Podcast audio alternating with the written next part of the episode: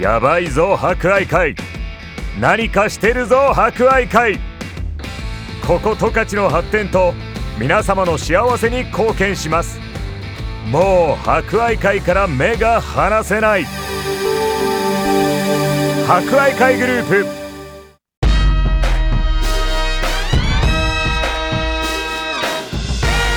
皆さんこんにちは。お達者してますか？この時間は博愛会。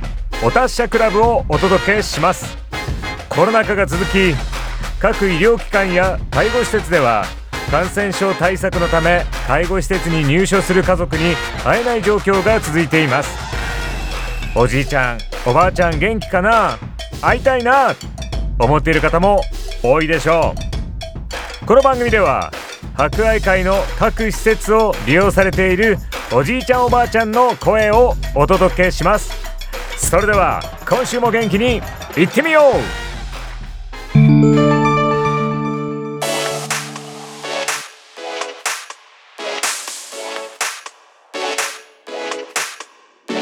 皆さんこんにちは。博愛会グループホーム語らい1階職員の知事です。今日も私たちと一緒に生活している入居者さんの様子や家族との思い出をお伝えしたいと思います。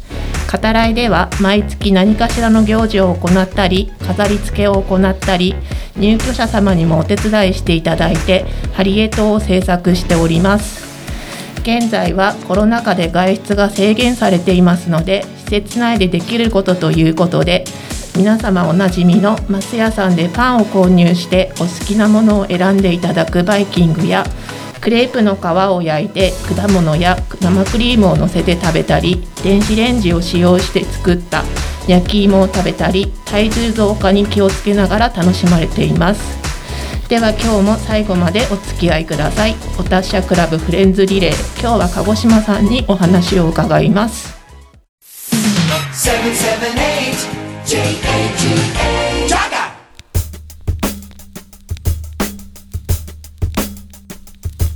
お達者クラブフレンズリレーの時間です。今日も入居されている方に登場していただきます。ではご挨拶がてら自己紹介をお願いします。鹿児島ひろ子90歳です。母の里帰りで岩手で生まれたけれど小中高と釧路で育ちました。はいありがとうございます鹿児島さんは6人姉妹の長女とお伺いしていますが妹さんたちの名前は覚えていますか？高子直子清子あつうんあつこ静子。はいそうですね。鹿児島さんは6人姉妹の長女とお伺いしています。同性の同兄弟がいて羨ましいです私は兄と2人兄弟で仲がいい方だと思いますけど同性の兄弟がいる友達の話を聞いていていいなと思ったことがあります。大人になってからも一緒に買い物をしたり旅行に行ったり仲良くできる印象がありますね。姉妹でおばさんのボートレンタル業務を手伝っていて美人姉妹だと噂されていたこともあるそうですね。鹿児島さん野球部の男の子が背が高くて色白でお人形さんのような人あの人が鹿児島さんなんだってと後日卒業文集に印象を綴っていたというエピソードがあったそうですね。うんそんなこともあったかしら？うんあったみたいですよ。うんでは高校卒業後のことを教えてもらってもいいですか？高校卒業してからどこの学校行った？富士女子短期大学の家政科に進学し卒業後は釧路に戻り中学校で家庭科を担当し60歳まで働いていました。うん、そう家庭科の先生として働いてたんですよね。うんうん趣味や特技は？ありましたか、裁縫が得意で家庭科の授業でも調理実習よりも衣服の時間を多くしてしまったこともあったな。パジャマ制作はお手の物です。そうなんですよね。鹿児島さん手先が器用なんですよね。うん。うん。他にも何かありましたか？うん。得意なもの編み物も得意でセーターは数日で完成できるし指導員も資格を持っています。そうですよね。鹿児島さんの着ている今着ているカーディガンもねお店で購入したものだと思ってたら手編みだと聞いてね私ねびっくりしたことがあったんですよ。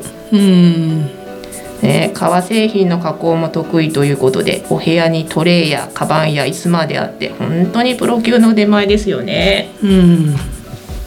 私こんなに褒めてるけど褒めすぎだと思う？うん。そんなことない？褒めて褒めてるわけじゃないよね。本当のことだもんね。ね、名護さんからねニットのワンピースを編んでもらって今でも大事にしているよっていうお話もね伺ってますよ。うん。それは嬉しいね。うん、そうですよね。嬉しいですよね。鹿児島さんスポーツは何かされていましたか？退職前後から水泳を始めスイミングスクールに週3回バタフライも泳げるようになりましたうん、そう週回3回ぐらい通っててね、バタフライまで泳げるようになったんですよね。冬は何かありましたか？うん。ニセコや柳井からスキー場に宿泊したりおいやめいがスキーを教えてたなと。冬は同僚とニセコや柳井のスキー場に宿泊したりおいやめいにスキーを教えたな。そうですよね。めいっ子さんもね鹿児島さんにスキーね教えてもらったっていう話ね私も聞きましたよ、うん。まだ覚えてるんですね。うん鹿児島さんは旅行も好きでハレー彗星を見にオーストラリアに行ったりスイスで山岳列車乗車やドイツでお城見学数えきれない国の旅したと聞きました。うん、彗星を見にオーストラリアに行ったりスイスで山岳列車にドイツでお城見学数えきれないくらいの国で旅をしました。ね旅行もね好きだったんですよね。